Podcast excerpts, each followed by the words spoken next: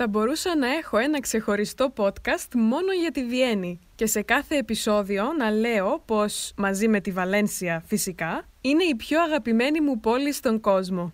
Στη Βιέννη έχω πάει τρεις φορές. Η πρώτη φορά ήταν πριν από οκτώ χρόνια, σε μια σχολική εκδρομή. Η εκδρομή ήταν βέβαια στην Πράγα, αλλά μέσα στο πρόγραμμα ήταν να περάσουμε μία μέρα στη Βιέννη.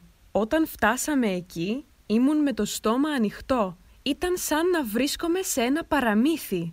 Δεν μπορώ να πω ακριβώς τι ήταν αυτό που με εντυπωσίασε τόσο πολύ. Ίσως ότι όλα ήταν πιο μεγάλα, πιο όμορφα και εντυπωσιακά από ό,τι στη δική μου πόλη. Ίσως τα παλάτια, η όπερα και οι πλατείες. Ίσως ήταν απλά η ατμόσφαιρα και ότι οι άνθρωποι μιλούσαν μία από τις αγαπημένες μου γλώσσες, τα γερμανικά. Ίσως ήταν όλα αυτά μαζί. Δεν ξέρω, αλλά αυτό που ξέρω είναι ότι υποσχέθηκα στον εαυτό μου να επιστρέψω όσο πιο σύντομα μπορούσα. Ένα χρόνο αργότερα κράτησα την υπόσχεσή μου. Επέστρεψα για ένα μήνα και έκανα μαθήματα γερμανικών σε ένα Ινστιτούτο. Οι καθηγητές του Ινστιτούτου οργάνωναν πολλές δραστηριότητες για εμάς, τους μαθητές, και έτσι γνώρισα την πόλη καλύτερα και έκανα φίλους από πολλές διαφορετικές χώρες. Στη Βιέννη νιώθω πάντα οικία. Νιώθω πως είμαι στο σπίτι μου, πως είναι το μέρος που θα έπρεπε να είμαι. Ξέρω πως οι άνθρωποι της Βιέννης δεν είναι πάντα πολύ ανοιχτοί και χρειάζονται λίγο χρόνο για να σε γνωρίσουν και να γίνουν πιο φιλικοί. Παρόλο που συνήθως προτιμώ πόλεις με πιο ανοιχτούς ανθρώπους, η Βιέννη είναι η μόνη πόλη που ο κλειστός χαρακτήρας των ανθρώπων της δεν με πειράζει. Η τρίτη και πιο πρόσφατη φορά που ήμουν εκεί ήταν πριν από δύο χρόνια. Η καλύτερη μου φίλη έμενε τότε στη Βιέννη και σκέφτηκα πως για τα γενέθλιά μου θέλω να είμαι με έναν άνθρωπο που αγαπώ πολύ σε μία πόλη που αγαπώ πολύ.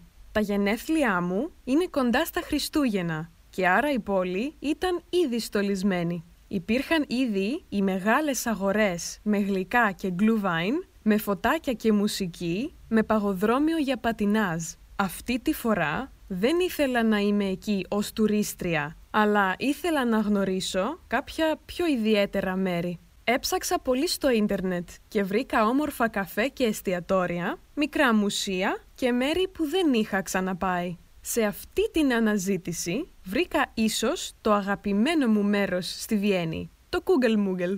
Είναι ένα σφαιρικό κτίριο με πολύ ιδιαίτερη και ενδιαφέρουσα ιστορία. Δεν είναι μουσείο, ούτε είναι πολύ δημοφιλές ή γνωστό αξιοθέατο. Αλλά, κατά τη γνώμη μου, αξίζει να μάθεις πώς δημιουργήθηκε και γιατί είναι εκεί. Πριν από πενήντα χρόνια, ένας καλλιτέχνης που ζούσε σε μία μικρή πόλη της Αυστρίας έχτισε ένα στούντιο σε σφαιρικό σχήμα. Αλλά οι νόμοι της πόλης επέτρεπαν μόνο τετράγωνα κτίρια. Πολύ παράξενος νόμος, αλλά είναι αλήθεια. Υπήρξαν πολλές διαφωνίες μεταξύ του καλλιτέχνη και της πόλης, της επαρχίας, της χώρας και τελικά αυτό το σφαιρικό στούντιο μεταφέρθηκε στη Βιέννη και είναι εκεί μέχρι σήμερα. Άλλα αγαπημένα μέρη που μπορώ να σου προτείνω είναι το καφέ Μικ για θαυμάσιο καφέ, το Μουσείο Μουσικής γιατί είσαι στη Βιέννη. Αν δεν πας πουθενά αλλού, πρέπει να πας εκεί.